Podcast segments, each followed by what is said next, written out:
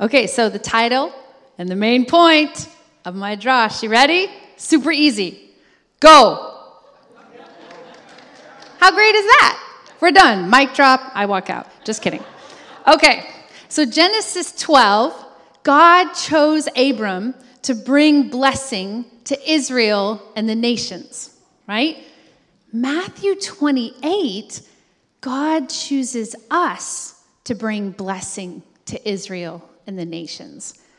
So Matthew 28 is us joining Abraham in fulfilling the part of Genesis 12 that all the families of the earth would be blessed through Yeshua. Sometimes Matthew 28, 16 through 20 is called the Great Commission. And sometimes it gets, I don't know if anybody intended to do this, but sometimes you get this feeling like it's only for the elite, right? Oh, you have to be a missionary. Oh, for the experts, the professionals. But it's not. It's for us. It's for ordinary people. It's for boots on the ground kind of people. So don't think missionary over there. Think I am a local missionary. We're local missionaries. Something kind of happens in our brain sometimes when we read Matthew 28, 16 through 20, or we hear this great commission. Sometimes you hear stuff so much, you actually stop hearing it. Okay, so to shake it up a bit, kind of wake you up, I wrote a parody of Matthew 28. This is not what Scripture says. This is not what Scripture says. This is not what Scripture says. It's a parody meant to shake you up, wake you up a little. Okay, Yeshua did not say, Yeshua came up to them and spoke to them, saying, Oh, man, I hope this works. In heaven and earth has been given to me. Stay silent, therefore, and just make consumers of all nations. Put on a good show in the name of the Father and the Son and the Holy Spirit, informationing them to take as suggestions all I have commanded.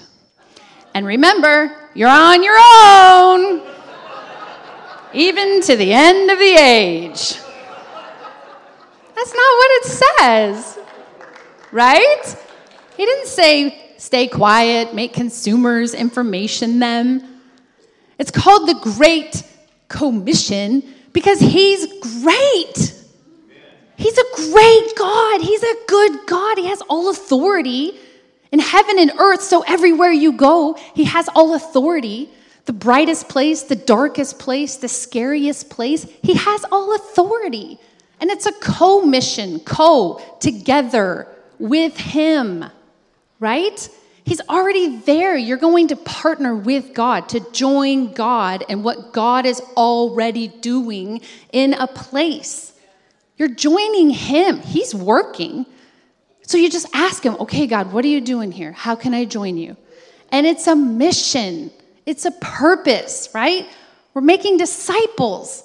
So whether you're home with the kids, or you're at work, or you're where you, whatever, play, eat, hang out, we're making disciples. Making, that's homemade. That's made by hand. That takes time. God's not factoring, pumping out disciples, He's making them by hand, homemade, right? So it's to take time. It's to take time. And He wants everybody. Ethnos, right? Go therefore, make disciples of all nations. It doesn't mean geopolitical, it means all ethnic groups, all people groups, all dialects, all tribes, all families. If you're a human, you fit. Right? He wants everybody, locally and globally. And he doesn't want us to just take as suggestions, he wants them to shema. Shema, hear and obey. Shema is Hebrew for hear and obey. His words, his ways, his life, living on mission with Yeshua, showing folks, telling folks, demonstrating, and then training them, Because we're getting trained in the process, right? As well. So that all the families on the earth would be blessed. There'd be goodness. They would know our good God, right? That Israel and the vast multitude of the, of the nations would forever worship Adonai. Because in Rome in Revelation 7, when there's that vast multitude of every tribe language and they're all around the throne and the lamb and they're worshiping, he knows every face in the crowd. He knows every face, and we're going to know some faces in the crowd.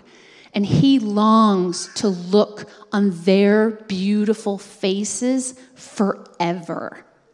And he longs for them to look on his beautiful face forever. It's a forever family.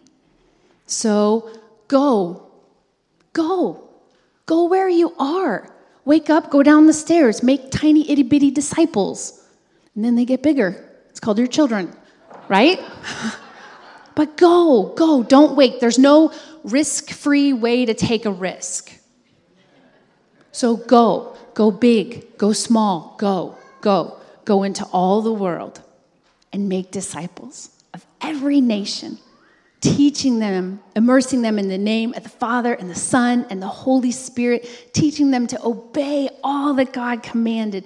And remember, Emmanuel, He's with us. He's with you while you go, He's with you while you take a risk. He's worth it. He's worth it.